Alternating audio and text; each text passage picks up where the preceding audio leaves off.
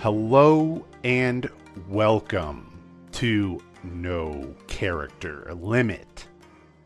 My name is Robert Thirk, and today you're going to hear episode 17 of my book entitled Ultima Thule, Unraveling the Unknown. In today's episode, I'm going to cover all of Chapter 10, entitled Ice Houses and Greenhouses. Today, we often talk about our man-made global warming and try and make predictions on its impact on our species and the planet. And while we still have to wait and see how that is going to impact us, one thing that we can do is look back into Earth's history and see what extremes the planet has already gone through. One mischaracterization of global warming is that we are going to destroy the Earth. But the reality is that we will likely not destroy the Earth, but we will destroy the conditions that make our species able to live on the Earth. Because in today's episode, we're going to see that the Earth has survived through much colder times to where the planet was almost an entire ball of ice, as well as much warmer times as well, where the ocean was as warm as a hot tub.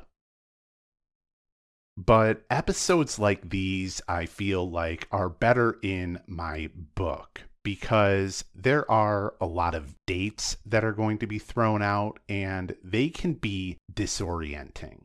Because in today's episode, we're going to do a deep dive back in time, where we are turning the Earth clock back at such a record pace that an eccentricity cycle of 100,000 years will fly by like seconds.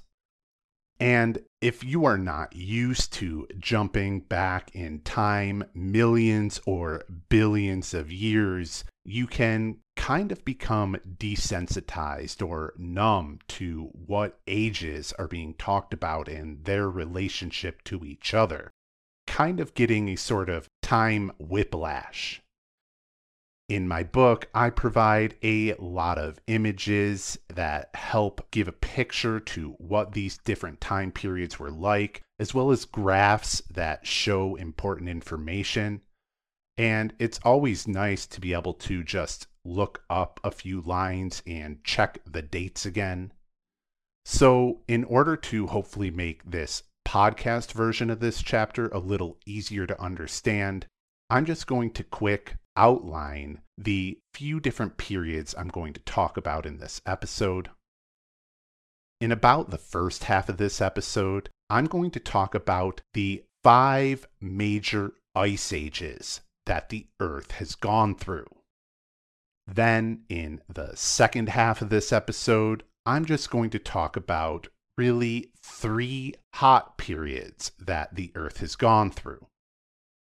Just to give you an idea, I'm going to first talk about the beginning of the Quaternary Ice Age, which is the ice age we are still currently living through, which began about 2.8 million years ago. But from there, I'm going to jump back to about 360 million years ago to what is called the Karoo Ice Age. Lately, it has changed its name to the Late Paleozoic Ice House, but I'm going to call it the Karoo Ice Age for this episode. And again, that was about 360 million years ago. From there, I'm going to talk about the Andean-Sahara Ice Age, about 460 million years ago. Then the Cryogenian Ice Age, 720 million years ago. And finally, the Huronian Ice Age, about 2.4 billion years ago. So we're going from 2.8 million years ago to 360 million years ago to 460 million years ago to 720 million years ago, and then finally to 2.4 billion years ago. Then I'm going to start talking about the hothouses, and I'm going to begin with the Hadean, the hottest time that the Earth has ever experienced, because it was during the formation of the Earth and lasted for a couple of billion years. So I'm going to be as far back as 4.5 billion years ago when the Earth was initially forming.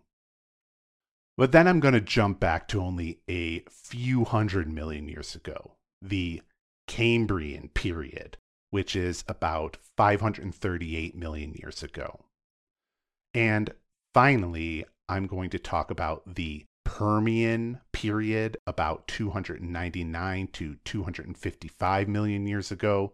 And I'm going to spend a big chunk of this episode talking about the greatest mass extinction on the face of this Earth, which occurred right at the end of the Permian period. The Permian extinction also correlates with the Karoo Ice Age because it occurred right at the end of it. During each one of these ice houses and greenhouses, I talk about what our ancestors were doing at those times, and these range from hominins that look a lot like humans all the way to single-celled organisms. I'm going to try and paint a picture of each one of these periods in time so that you can understand what life on this Earth has had to endure for the last several billion years. So hopefully that little intro gives you an idea of what's going to be happening in this chapter. Please try and pay attention to the dates. I don't usually skip around between them, so once I move on from the Quaternary, we're really not coming back to it, and so on. Please don't forget to like, rate, review, or tell a friend about this podcast. And if you've been enjoying it, please consider a donation, because you can get a free PDF copy of the book with any donation you give. And you can also see all of the visuals that I gave as a part of this chapter. You can follow me at No Character Limit at mastodon.world. And you can always reach out to me at nocharacterlimit@protonmail.com. So with that, please enjoy Chapter 10, Ice Houses and Greenhouses.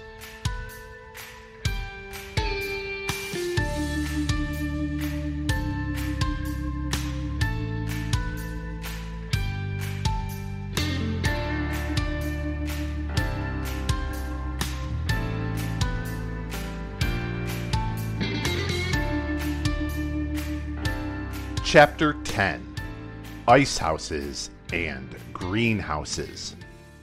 Part 1, The Big Five Ice Ages.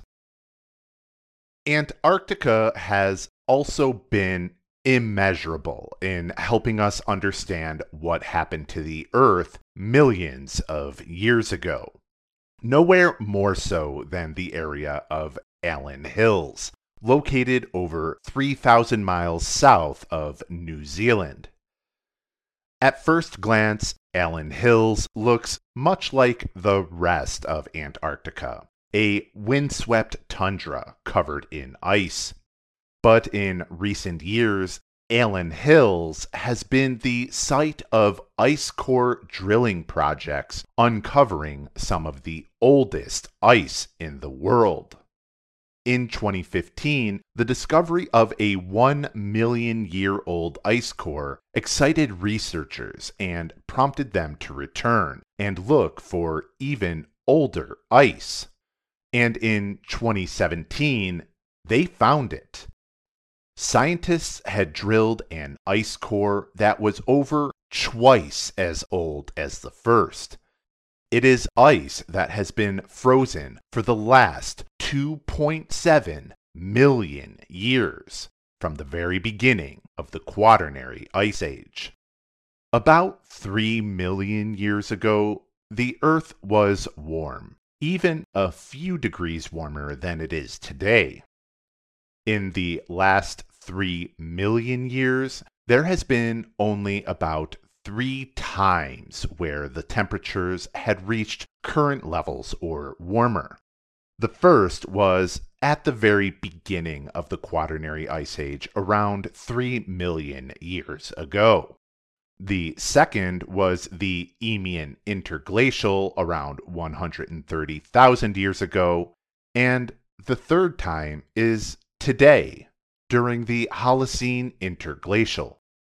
And while the continents are still largely in the same place today as they were 3 million years ago, the face of the Earth would have looked significantly different if you happened to pass by it in space.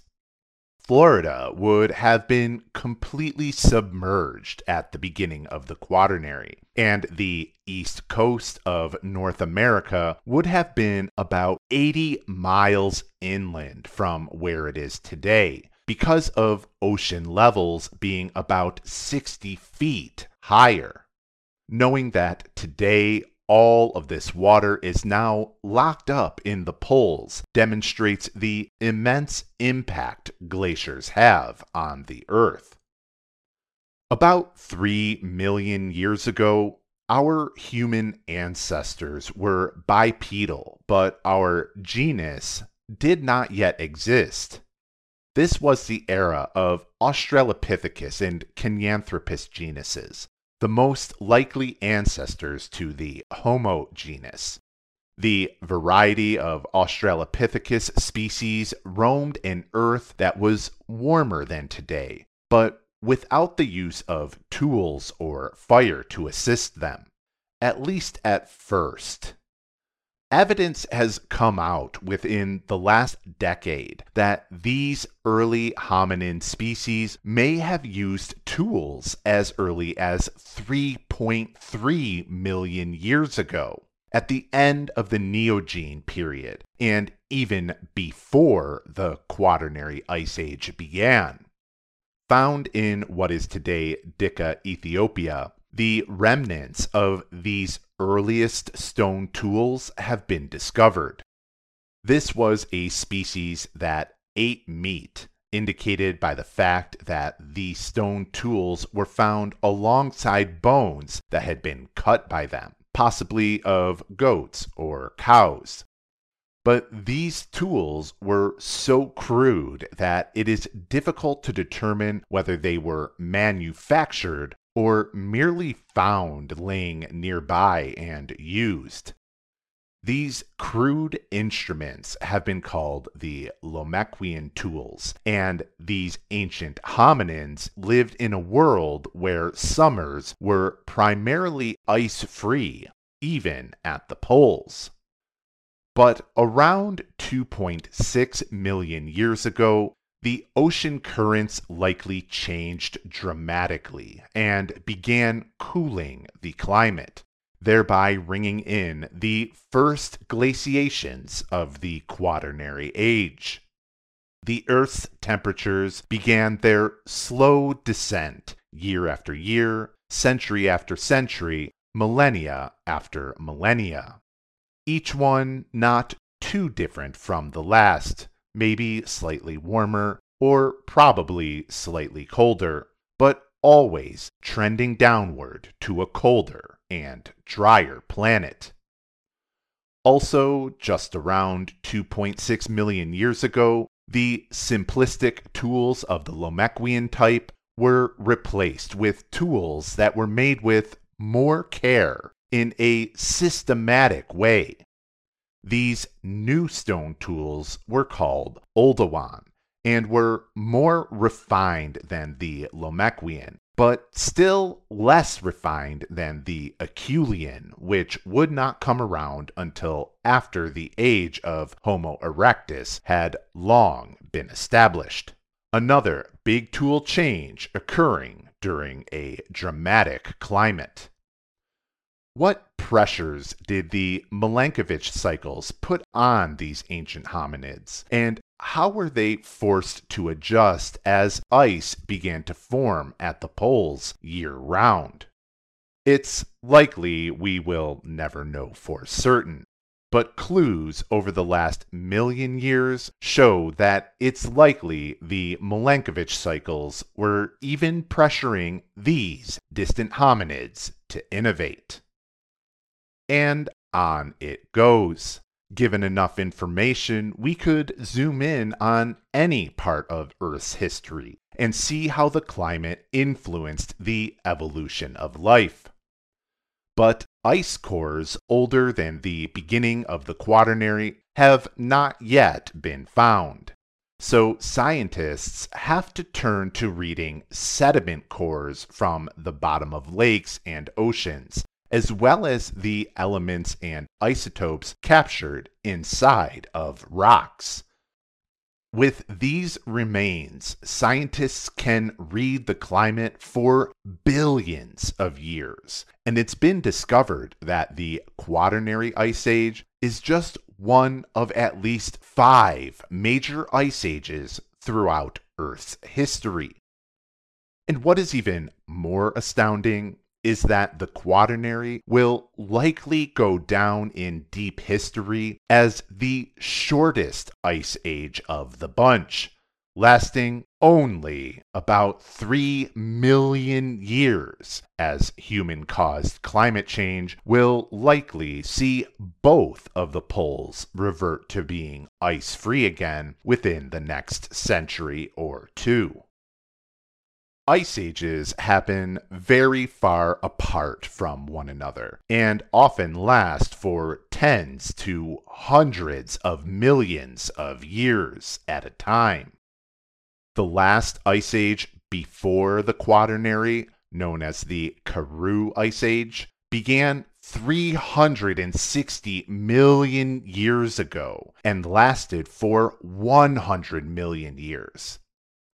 This long ago, the Earth would have been completely unfamiliar to us.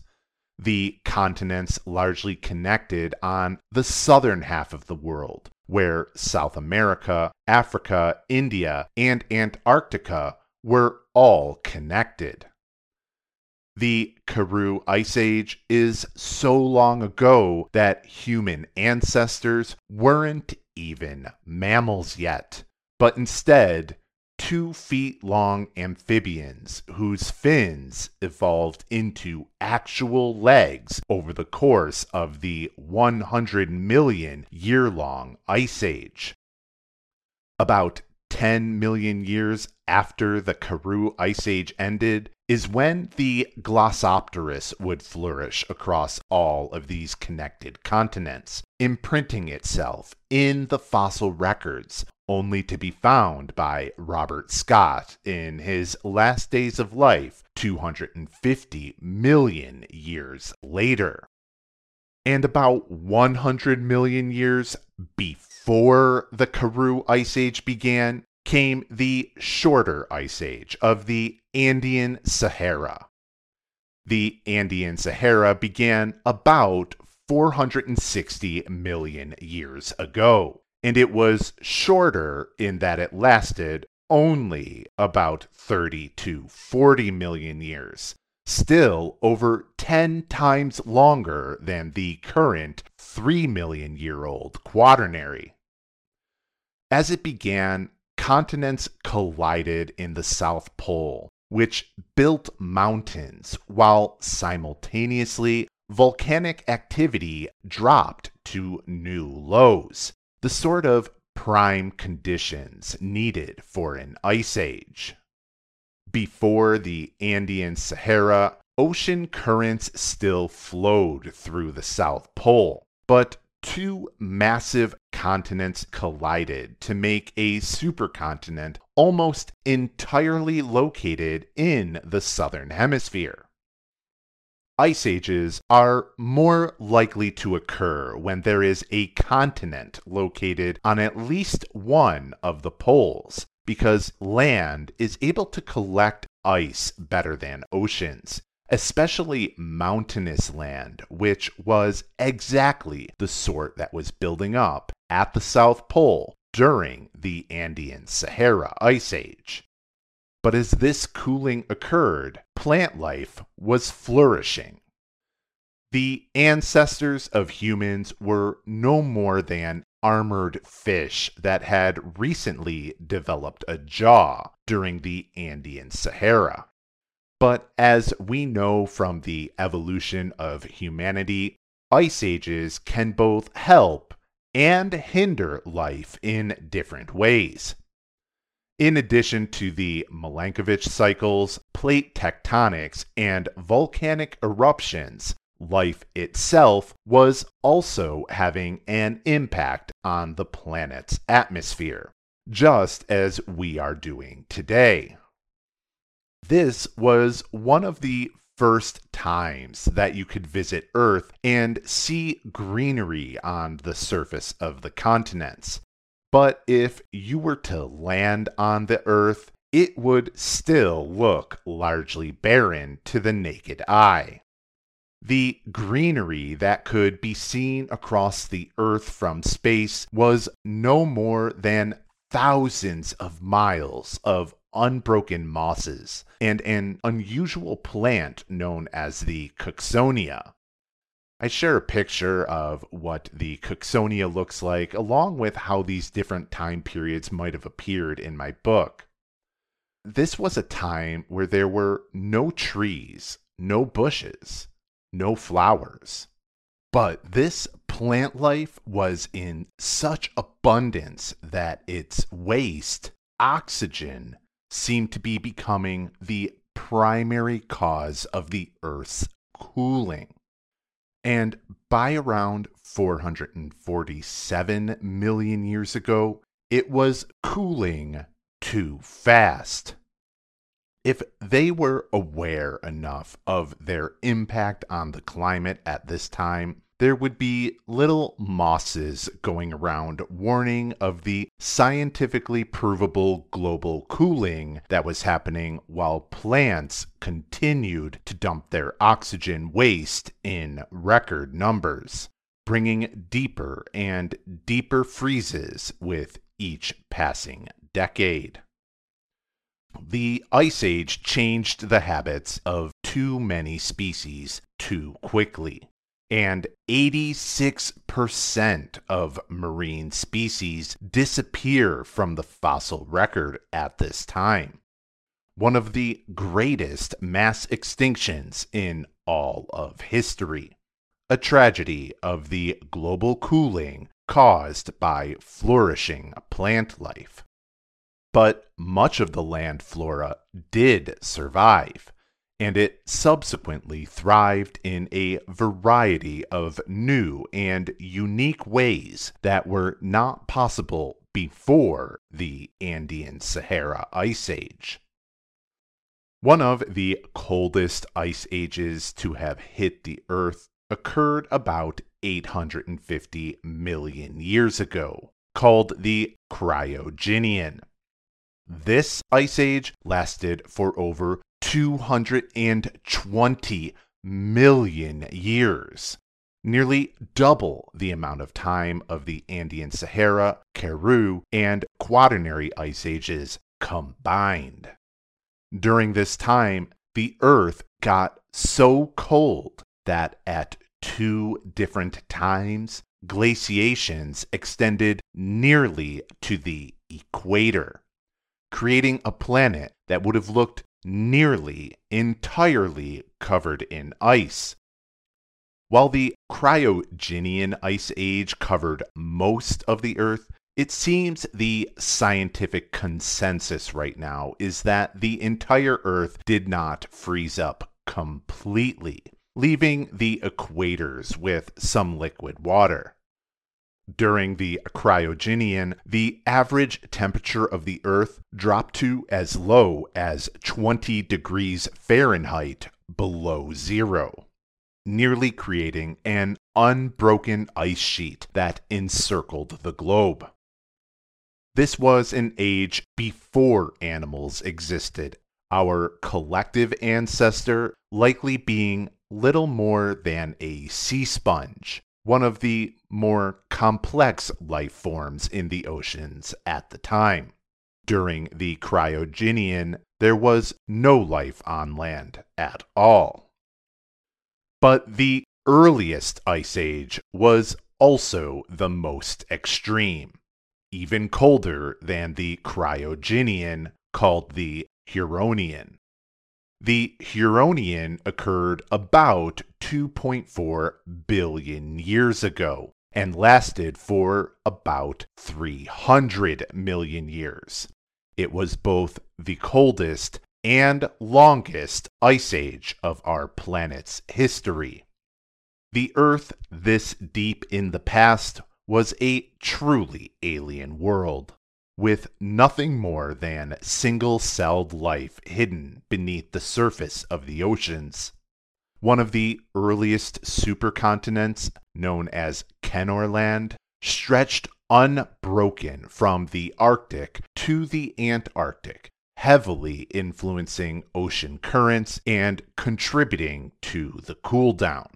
But the supercontinent would hold no evidence of life if you could pass by and look down onto the barren rocks of Kenorland. If a person were to be able to land on Kenorland, they would die as soon as they stepped out into the methane-rich atmosphere with little to no oxygen to survive. But things were changing at the beginning of the Huronian.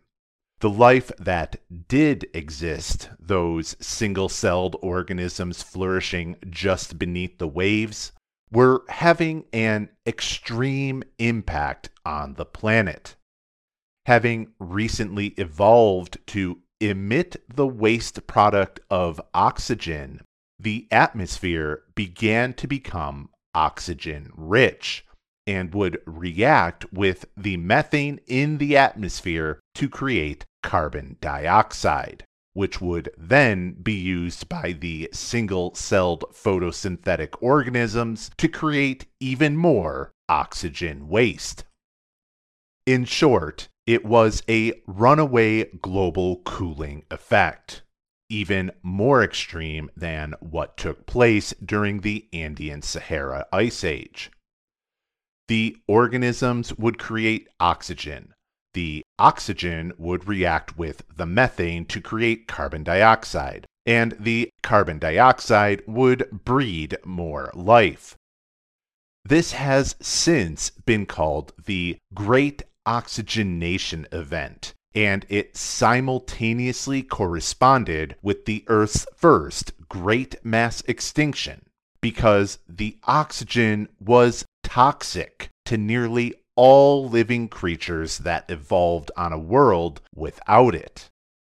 Although all of the species that went extinct were single-celled organisms, they changed the environment enough that it killed off most of them, and only those that adapted to the newly oxygenated world would have survived from here on out. At the time, oxygen was a deadly gas to what life was on Earth, and forever after it became a defining feature of our planet, a permanent rejection of a methane-rich planet of life. There are still parts of continents around the world that scientists can go to study the rocks that existed 2.4 billion years ago, called cratons. Most of the rock on Earth has morphed, changed, or melted over the last 2.4 billion years, but not cratons. They've persisted in spite of the Earth's dynamism. One of these cratons is around the modern-day Lake Huron, which is where the Ice Age gets its name from. Captured in this ancient rock are distant memories of what happened to the Earth billions of years ago. The oxygen waste created by the unicellular sea life iced the Earth for the first 100 million years or so of the Huronian, beginning at the poles and creeping towards the equator. While the removal of greenhouse gases may have triggered the Earth's first ice age, it was likely exacerbated by the connected supercontinent of Kenorland, a lack of activity by volcanoes, and the reflectivity of the ice creating feedback loops that led to a colder and colder planet. Scientists believe that the freeze was so complete that it possibly froze the entire planet from pole to pole, a time that is frequently referred to as Snowball Earth. While sometimes the deep freeze of the Cryogenian Ice Age is grouped in as another Snowball Earth period, it was the Huronian Ice Age that froze the Earth most completely. But the big mystery of the Huronian is how a planet so completely frozen reversed course and was able to warm again.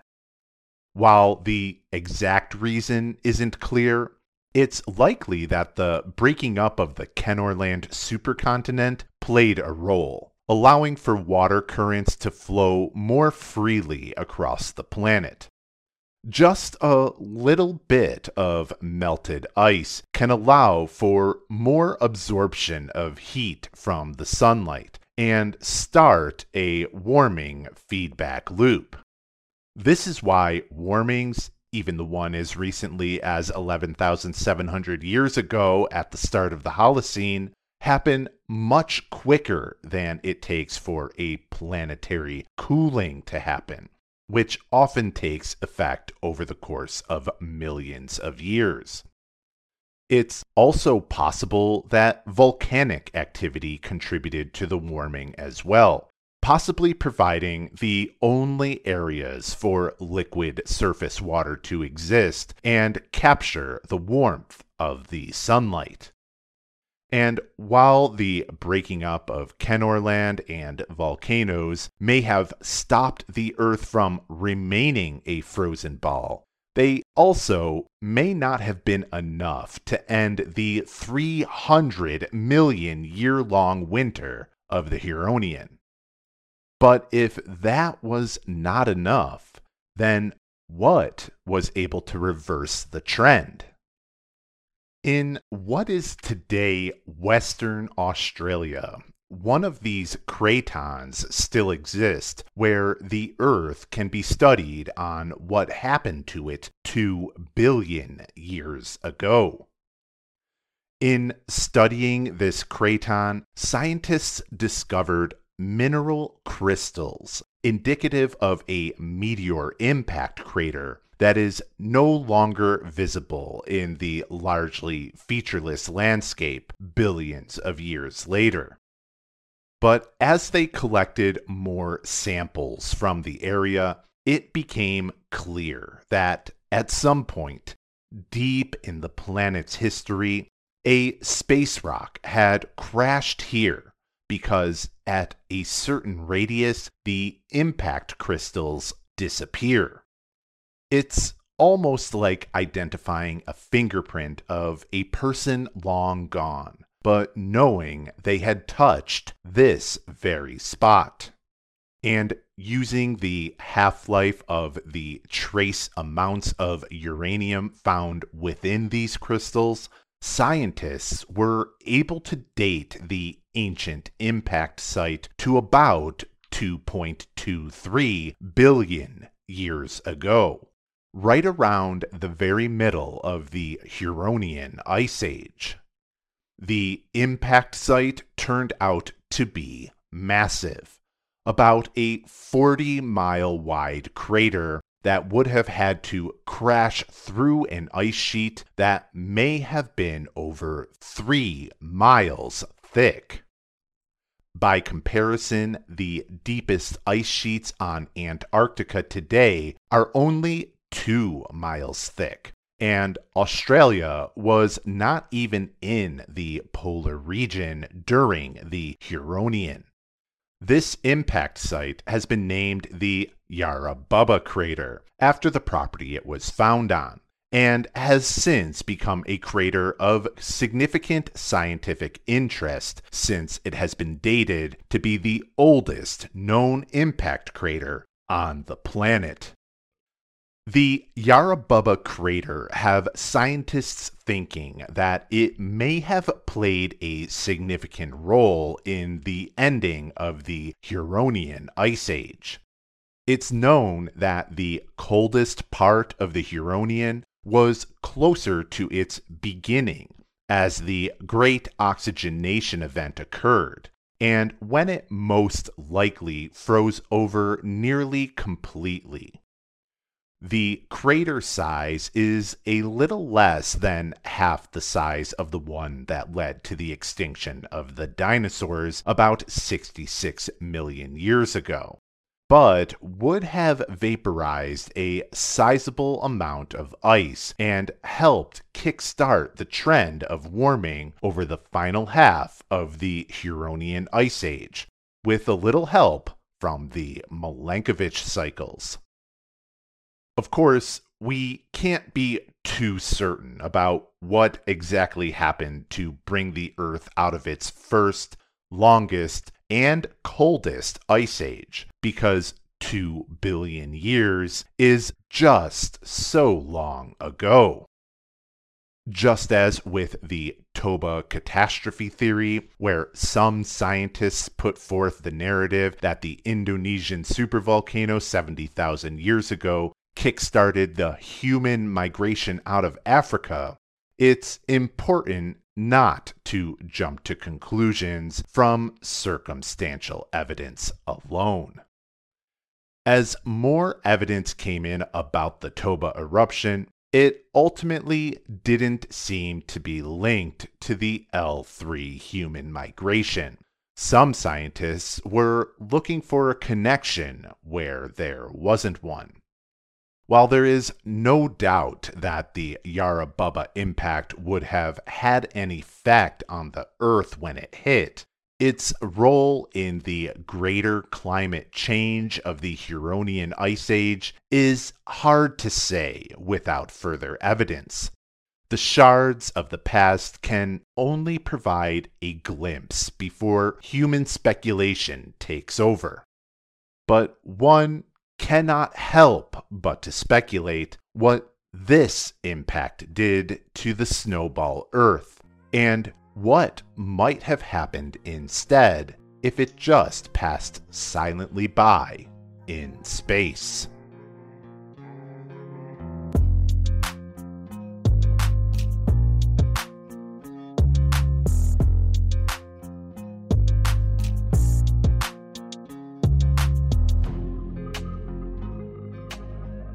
Chapter 10, Part 2, Earth, the Hothouse. Ice ages like the Huronian and Cryogenian may have lasted for hundreds of millions of years, turning Earth into an icehouse, but at least 70% of the last 2.5 billion years has been hotter periods, known as greenhouse Earth. Carbon dioxide levels can reach up to 20 times greater than today, and has left the planet ice-free more often than not. The fact that Antarctica today is still a continent of ice is a rarity in Earth's history. Yet, at the same time, having permanent ice at the poles is the only type of Earth that humanity has ever known. We are an Ice Age species, and understanding what a greenhouse Earth was like can feel a bit like learning about an alien planet, because it is unlike anything we as a species, or even as a genus, have ever experienced. It makes sense that the Earth was at its hottest 4.5 billion years ago when it was first forming, with oceans that consisted of molten rock rather than water. Temperatures reached over 3,600 degrees Fahrenheit, but it was a planet without life, without water, and only a budding atmosphere. Most depictions of hell would easily match a description of the young Earth. This era is known as the Hadean era because the underworld of Hades is often conflated with the Christian concept of hell. It was rocky, barren, hot, deadly, and glowing bright red in its magma-exposed scars. But if we exclude the early formation of the Earth, then one of the next hottest moments was 4 billion years later, about 543 million years ago, known as the Cambrian period. Around this time, Earth had been steadily warming for about 100 million years since the end of the Cryogenian Ice Age. It warmed well beyond the average global temperature of about 60 degrees Fahrenheit that we're familiar with today, far warmer than merely melting the ice at the poles. By 543 million years ago, the average global temperature was hitting a sweltering 100 degrees Fahrenheit. Instead of tropical rainforests across the globe, a visitor from space would just see a vast ocean and bare, desolate, rocky continents, because life had not yet formed on land. But this was deceptive, as beneath its waves, the ocean was teeming with life, albeit mostly with single-celled life.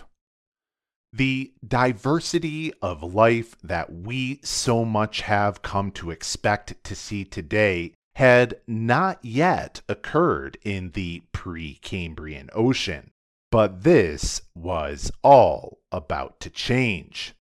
Suddenly, in a comparatively short time frame, whole new species evolved in just a few short million years. Clam-like shells, mollusks, ancestors of insects and spiders, and the classic hard-shelled trilobites suddenly reigned supreme during the Cambrian greenhouse Earth. This sudden burst in diversity of life is referred to as the Cambrian Explosion. I've actually shared a lot of pictures of what some of these creatures looked like in my book because they are really something that should be seen more than imagined when you hear it. There were even more unusual species that are unlike anything that exists today, whose evolutionary lineages have since gone extinct. With names as bizarre as the creatures themselves, the diversity of life was growing rapidly just beneath the surface of the waves, kickstarting the rest of evolution. One of these extinct groups are known as the Halkyariids, which have been described as slugs in chainmail, and even though there were no land species at this time, They do sort of resemble some caterpillars that have long and elaborate spines shooting off of their back. Another alien-looking creature was the Scathascalyx, which was a ringed worm dozens of centimeters in length with a snout resembling a red ball cactus. It was also the origin of the demosponge, the most dominant form of sponge on Earth today. Strange blobs of organic mass that straddled the line between plant and animal. Perhaps one of the most fascinatingly foreign species was the morella, resembling to some extent a trilobite without a shell, while at the same time being completely unrelated to it.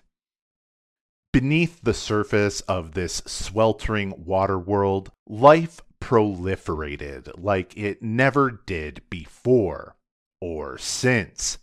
And while it may have been a world that would seem creepy-crawly to us today, these are the roots of all complex life as we know it, the collective ancestors of all life today, born in a hothouse Earth.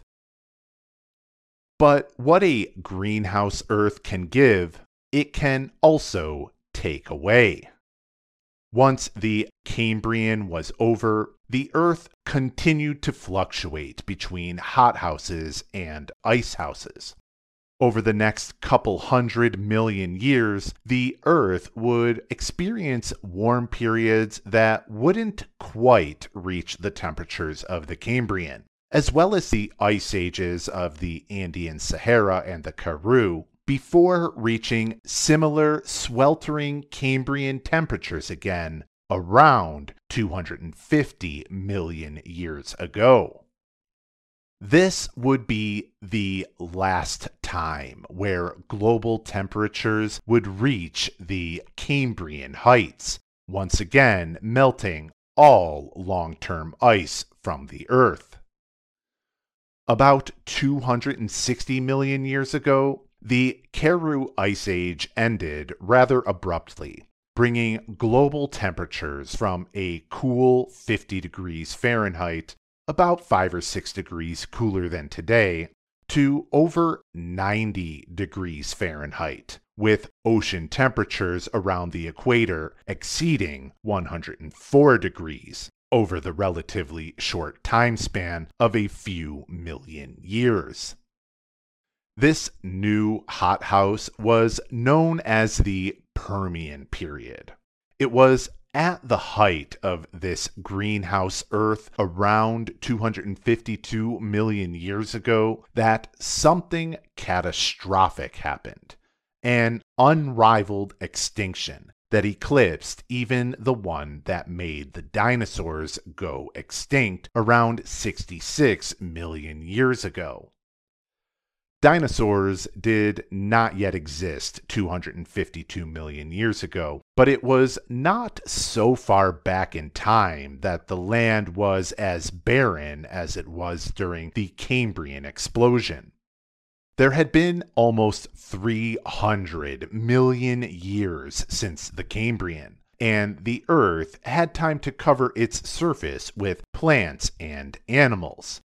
But rather than being a greenhouse Earth that helped life develop as in the Cambrian, this hothouse 252 million years ago set off one of the greatest mass extinctions the Earth had ever seen. The Permian began in the middle of the Karoo Ice Age around 300 million years ago, with fish and lizards as the dominant species. But it ends with this mass extinction event 252 million years ago, where the dominant land species were the synapsids. Synapsids are an unusual species that resemble both mammals and reptiles, and are the common ancestor of all mammals today. At the end of the Permian 252 million years ago, mammals had not yet evolved, and synapsids were the closest thing that could be found to them. They had many features in common with mammals, including a temporal opening in the skull around the jaw muscle, which may help muscles to expand and contract. Synapsids have bones from the lower jaw incorporated into their inner ear, just as many mammals, including humans, do today. They have teeth and upright limbs similar to mammals today as well. But synapsids did not look mammalian. Rather, they looked a lot more like a reptile. And like a reptile, they laid eggs and were hairless, so to the untrained eye, there wouldn't seem much of a difference between synapsids and reptiles. While they weren't quite the size of large dinosaurs, they could grow to be over 10 feet in length, and some had spines along their back, almost like a stegosaurus. But instead of plates, the spines were long and thin and webbed together like a folding fan spread across their back. In the nearly 300 million years since the Cambrian Explosion, life continued to diversify and evolve, both on land and in water. Sharks had been around already for 200 million years by this point, and the Glossopteris tree found by Robert Scott had just recently evolved into existence for the first time. The world at the end of the Permian would have been much more recognizable to us than the barren wasteland of the Cambrian, but it would have still felt primitive. The Glossopteris had a lot more features in common with a fern than with modern deciduous trees, and the hairlessness of the land animals would have felt a little like living in an episode of The Land Before Time. This primitive world was playing out on one of the Earth's longest supercontinents, known as Gondwana, that lasted from before the Cambrian Explosion until well after the end of the Permian. Later on, Gondwana made up just the southern portion of the even greater supercontinent of Pangaea for a time. It's because all of today's supercontinents were connected like this that fossils from this time, like the Glossopteris, are found sitting in the wastelands of frozen Antarctica, as well as the humid rainforests of India, thousands of miles apart. All of these lands that are so separated today were connected for hundreds of millions of years. So how bad was the extinction 252 million years ago as temperatures reached their fever pitch? The asteroid or comet that destroyed the dinosaurs 66 million years ago created a mass extinction of about half of the Earth's plant and animal species, undoubtedly catastrophic. But the Permian extinction event destroyed about 95% of life in the ocean and a very high percentage of life on land. It was almost a complete reset. Luckily for all mammals, some synapsids survived the cataclysmic event and went on to also survive the impact 66 million years ago as well, which is why we, and all other mammals exist today. Not only is the extinction event of the Permian nearly twice as bad as the extinction of the dinosaurs, but it's more mysterious as well, because the cause of it is still largely unknown. While it's pretty clear that an asteroid or comet was the cause of the dinosaur extinction, there are a variety of culprits that could have been the cause of the much older Permian extinction. Rocks that hold the record of whatever happened 252 million years ago show a healthy and diverse Earth covered in trees that gave off pollen. But then suddenly the geological record switched to primarily fossilized fungus, a sign of a significant die-off. It's thought that fungi proliferated due to the mass extinction event, since fungi are typically decomposers of dead material. What makes the Permian extinction event even more difficult to understand is that experts disagree with how long it took to occur. Some think that it took place in as short of time as 100,000 years, while others have claimed that this was a process that took place over several 100,000 years, separating the mass extinction of marine life from that of the land extinction. Whatever caused the end Permian event seems to be potentially more complex than a giant rock from space crashing into Earth. Or is it? There are two potential ancient impact craters that could be candidates as the catalyst that led to the mass extinction of life on the planet at the end of the Permian. The first is located in Wilkes Land in eastern Antarctica.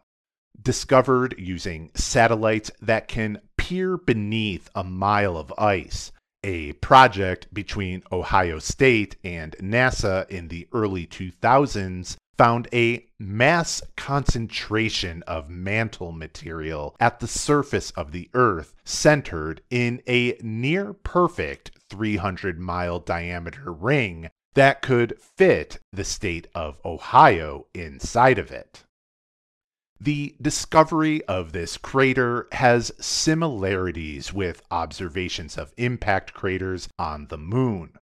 Impact craters this large hit the crust of the Earth so hard that it exposes the underlying mantle layer, bringing it up to the surface of the Earth, which can be detected due to the fact that mantle material is typically more dense than the crust. The team working on this discovery dated the impact crater to just about 250 million years ago, give or take a few million years, putting it close to the end Permian extinction. An asteroid that could leave an impact this large would have been several times larger than the one that killed the dinosaurs, which could very well lead to a mass extinction of such a scope. The impact could have been so large that it fractured Gondwana, ultimately splitting the supercontinent with a rift cutting directly through this potential impact site. But there are some serious doubts that the Wilkes Land crater is the cause of the Permian extinction, or whether it is even a crater at all. It's possible that the mass concentration of mantle material found at the surface could have been the result of some unknown plume that was pushed up through the Earth at the time. If this was the case, undoubtedly it would still have an impact on the climate and life on Earth. Given that this appears directly on a rift, also gives credence to the theory that this was caused from below rather than above. To get further information on what caused this massive geological anomaly would require a physical trip to the site itself, across the tundra of Antarctica, setting up camp, drilling a mile deep beneath the ice, and collecting samples as they did at Yarrabubba. While at the time of the project that studied the Wilkes Land anomaly in the early 2000s, this was the hopeful next step, it seems that no one has taken on this expensive and dangerous challenge, icing the Antarctic impact crater theory as the cause of the end Permian extinction for the time being. The other extraterrestrial candidate for the cause of the end Permian extinction lies in another difficult-to-reach location at the bottom of the ocean off of the coast of northwest Australia, known as Bedout, named for a nearby island. It was not an easy thing to find this potential impact site in a remote corner of the world's ocean, and it relied on careful attention by geological researchers at the University of California at Santa Barbara and the University of Rochester in New York. It began with an unrelated observation found in rocks that dated back to about 251 million years ago, within a million years of the end Permian extinction event, particularly the observation of specific isotopes of helium and argon trapped in the atoms of carbon. These unusual isotopes were indicative of an impact that took place around this time, but ancient impacts easily get eroded away unless they are encased under the ice like the potential crater in Wilkes Land or left in lands as dry and desiccated as the 2-billion-year-old impact crater of Yarrabubba in Australia. The researchers knew that the likelihood of finding a 251-million-year-old impact crater was low, and that if it was under the ocean, it would likely never be discovered.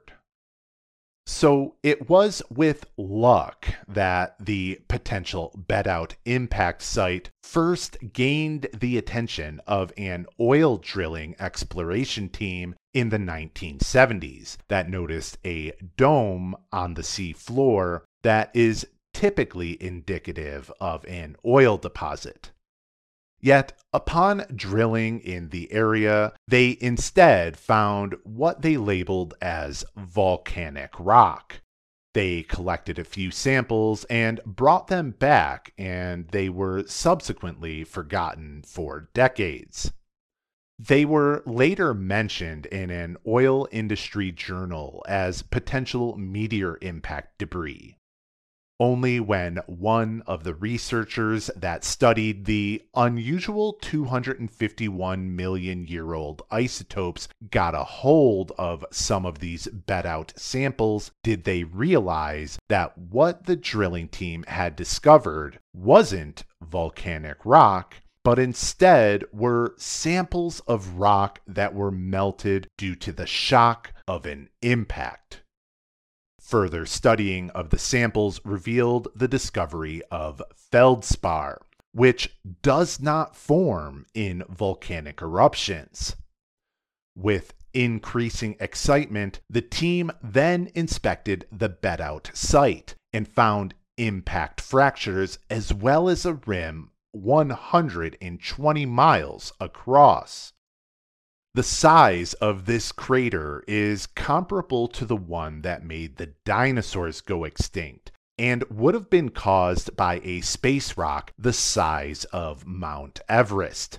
In many ways, this crater has more credence than the potential impact site at Wilkes Land, but Bedout also has its critics.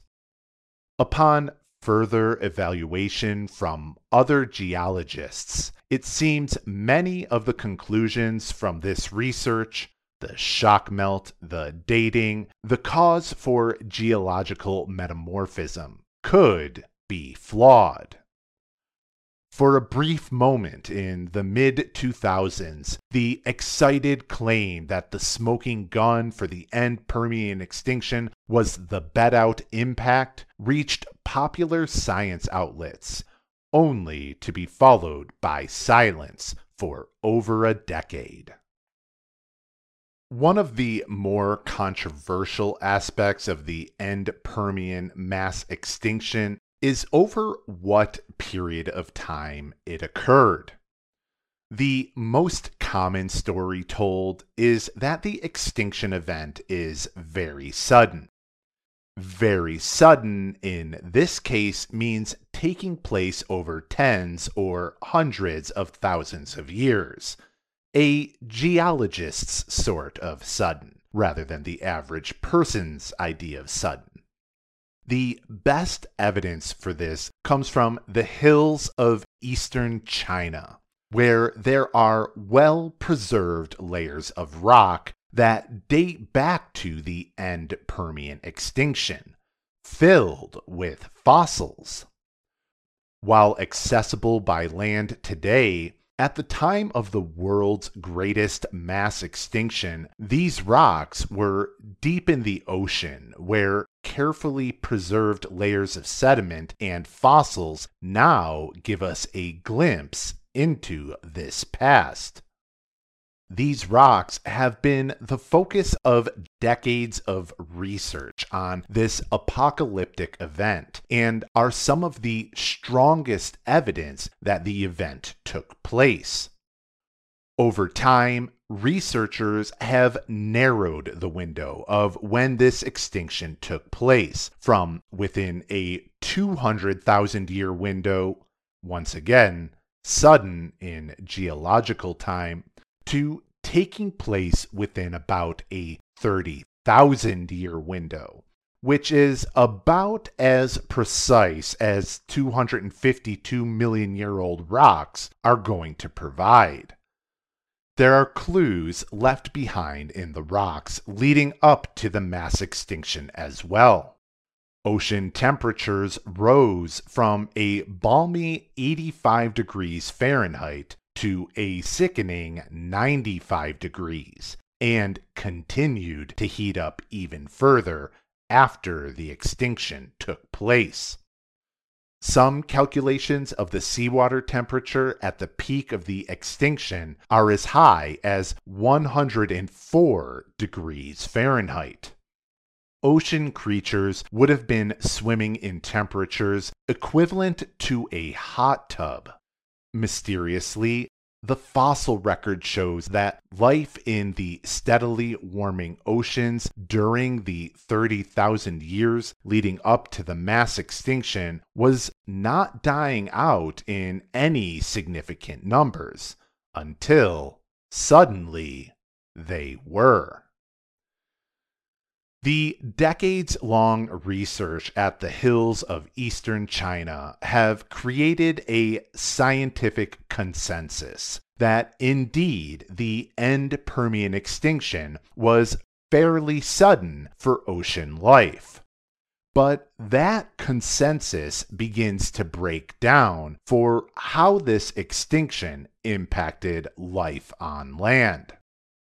While it's largely undisputed that about 95% of ocean life went extinct fairly fast, the percentages for what the extinction on land were range between 70 and 95%.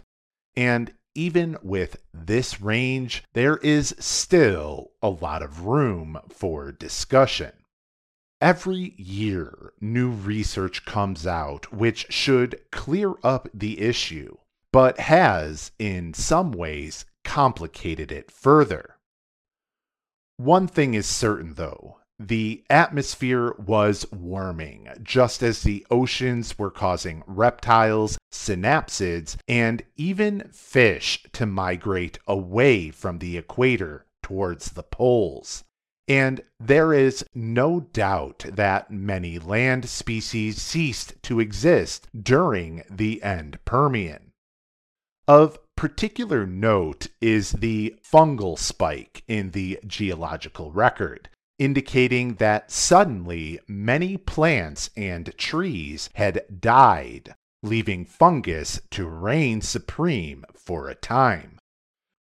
For decades, the strong evidence found in the sediment from the eastern hills of China proving the sudden ocean die-off was assumed to be linked with the mass extinction of land animals found in geological sites in Africa and Italy.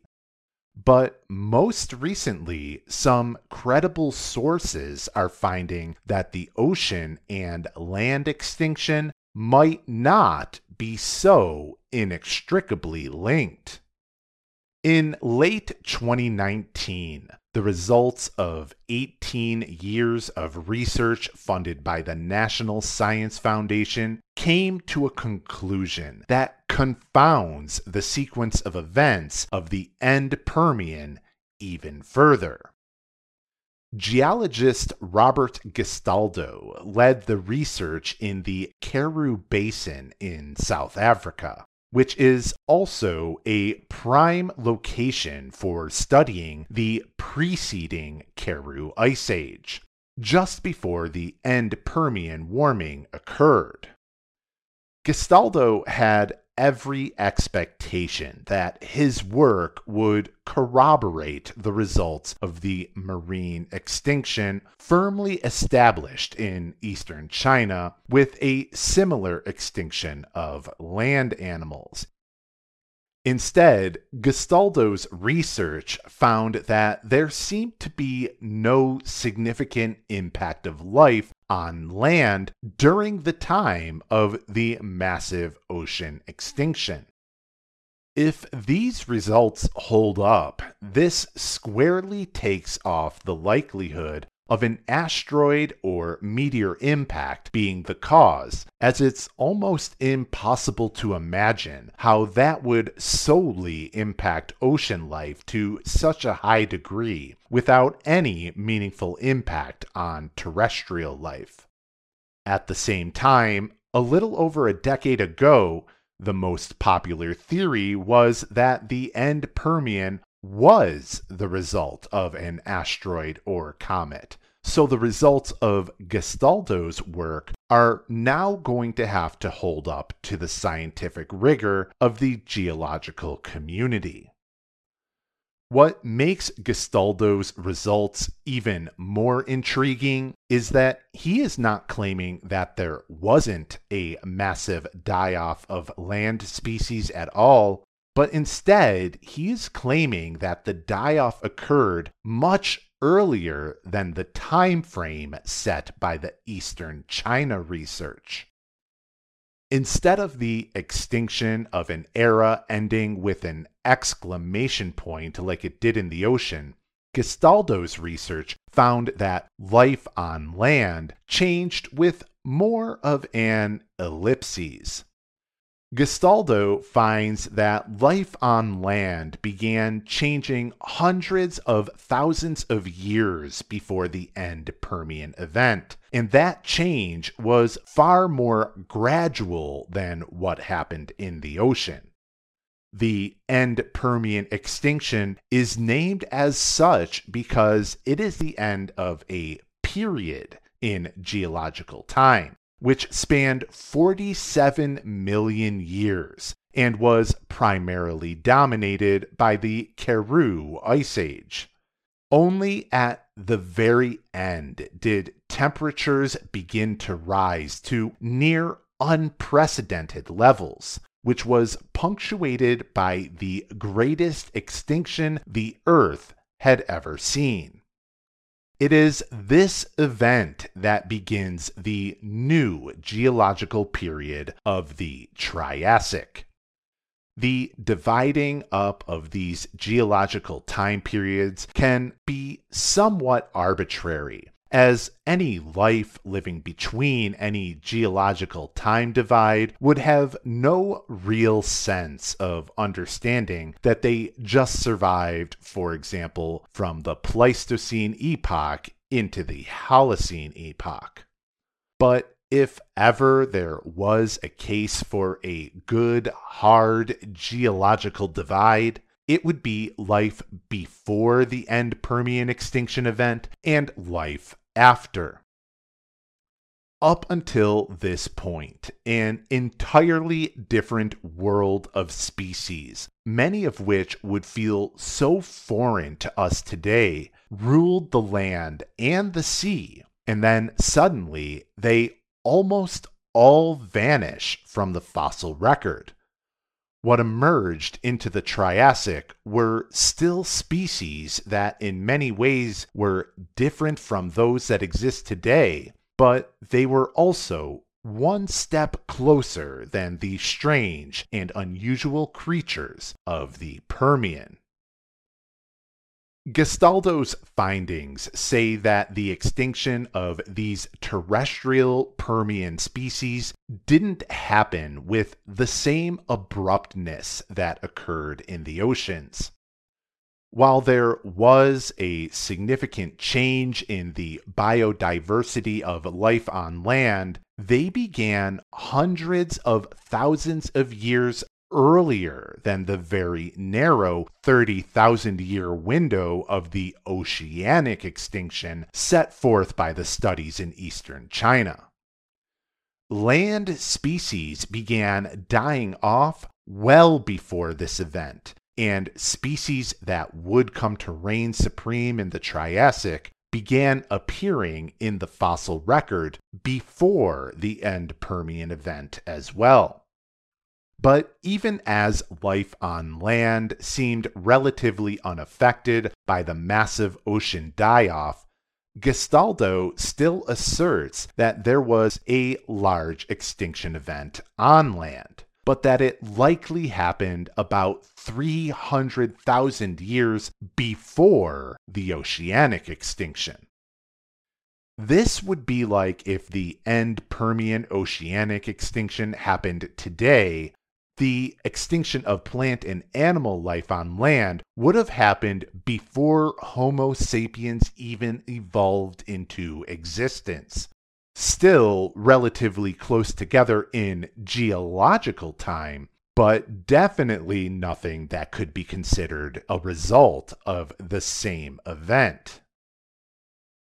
Gastaldo is certain that some sort of mass extinction occurred to plant life on land. The massive amounts of fungus found in the fossil record can't be denied. But he is less convinced that the animal life on land had such a sudden shakeup. While Gastaldo's research definitely complicates the story of the end Permian extinction event, it is also not the final say in the investigation. With the intensive research that has occurred in the Karoo Basin of South Africa over the last 2 decades, more precise dating methods have been used.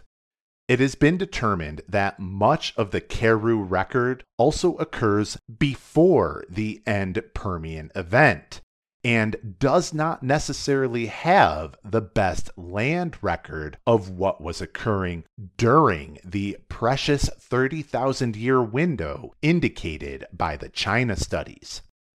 In this case, there is still a lot more to be discovered about what happened at the time of the event, particularly on land.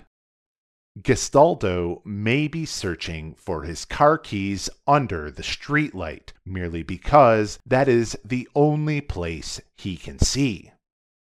Just as with the big splash made by the Antarctic and Australian impact sites, There may be further evidence that comes to light that challenges Gastaldo's decades-long research conclusions.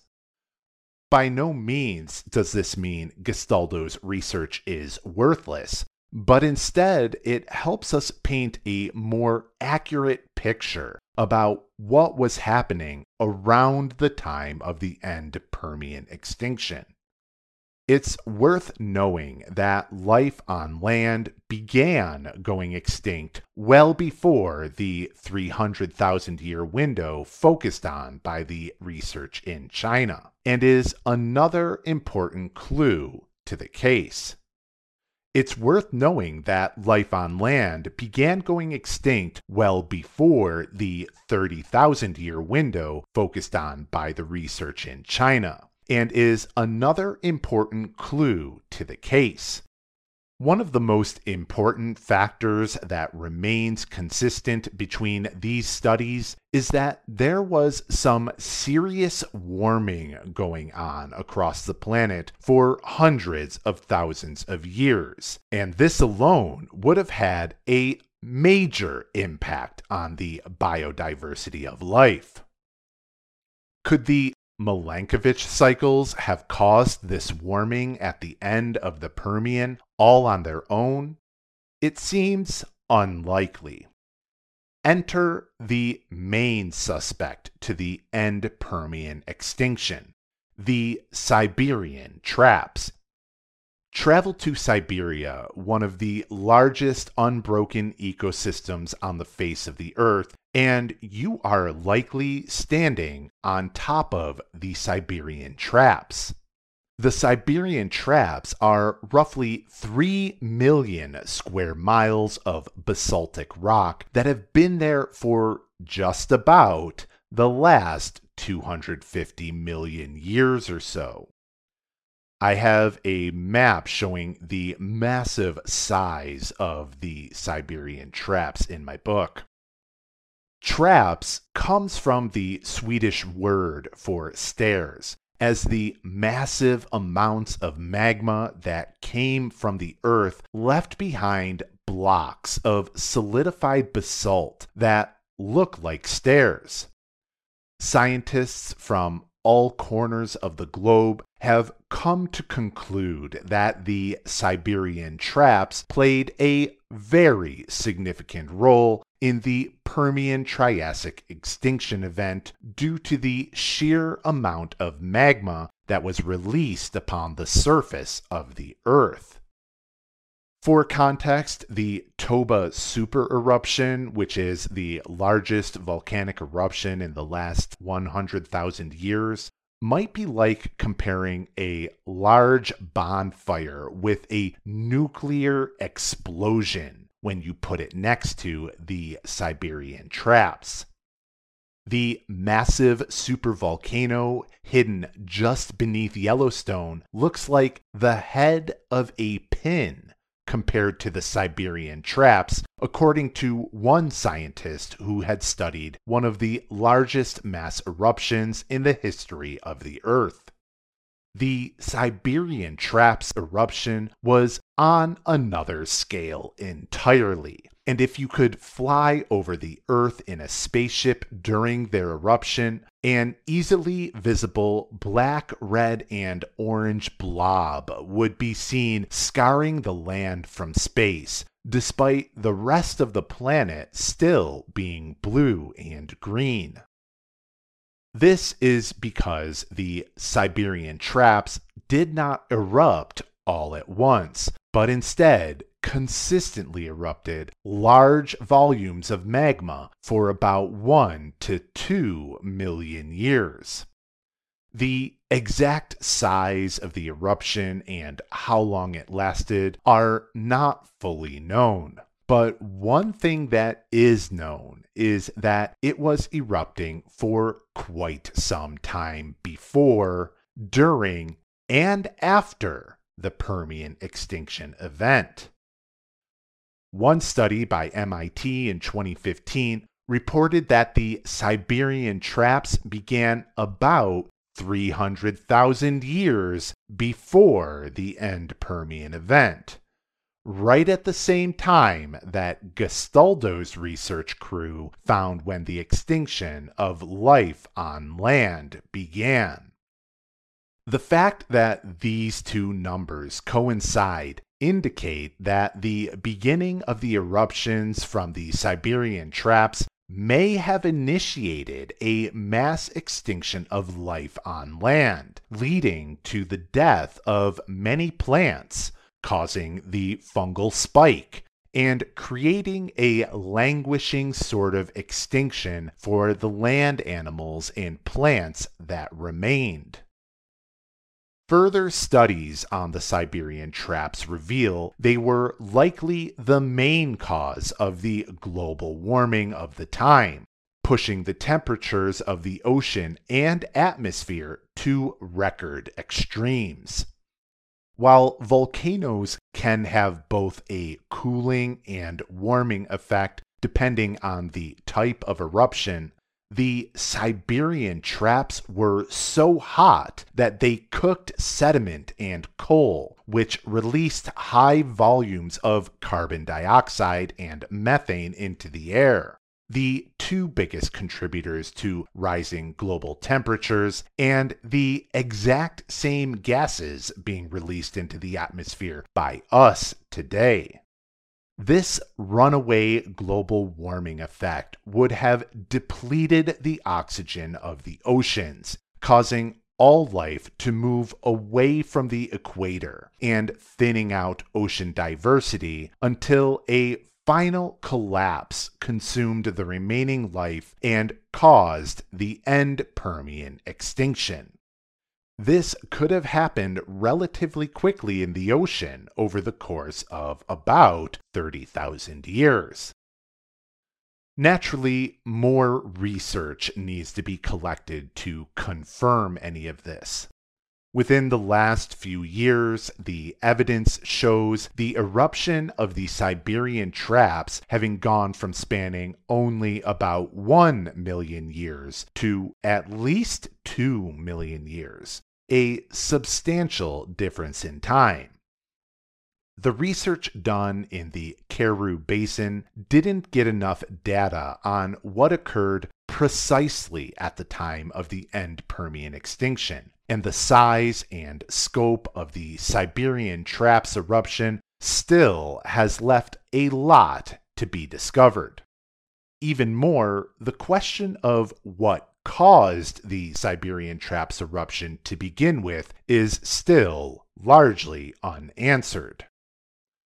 What makes the Siberian Traps highly unusual is that they did not occur on any plate boundary lines, as most eruptions do. This leaves the likelihood of what is known as a mantle plume, which is similar to what is occurring under the surface of Yellowstone today. A plume of hot molten rock can rise through convection from thousands of miles beneath the crust to the surface and remain there for the course of millions of years, pumping magma out onto the surface of the Earth. But if this is the case, how did this mantle plume form? Was it by the natural processes of the Earth, or did something jog the Earth into spewing such vast quantities of magma into the Earth's surface for millions of years? Once again, the Wilkes Land crater in Antarctica returns as a potential accomplice to the Siberian Traps to explain this post-apocalyptic landscape.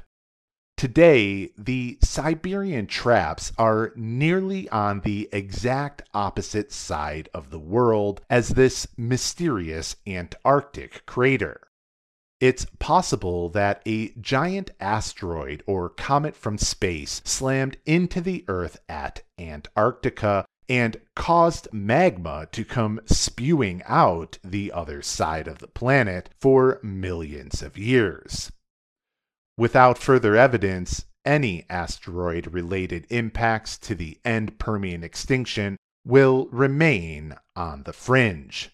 As scientists continue to collect information on the Permian-Triassic extinction in the few places on the planet that still have geological time capsules that are this old, more clear information on what caused the Earth's greatest mass extinction should be forthcoming.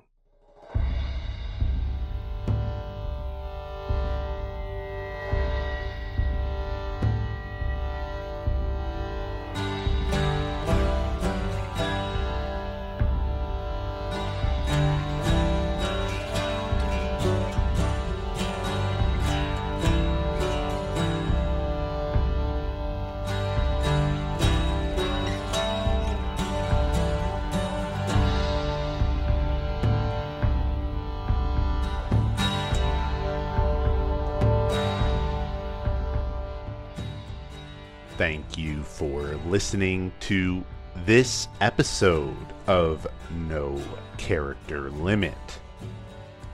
Every episode, the sources that I used are located in the description if you would like to check them out. In addition, please consider liking, rating, and reviewing if you enjoyed this podcast, as each one goes to help further the reach of this podcast for new people to hear. Each episode requires hours in research, writing, recording, and editing. So if you feel that what you just heard is worth a donation of any size, please go to the description and follow the links for that. Each donation comes with a free PDF copy of a writing piece of your choice, no matter the size of your donation, and you get a lot of extra features with that, including a lot of the artwork and graphs and pictures, as well as the descriptions that I don't include in the podcast.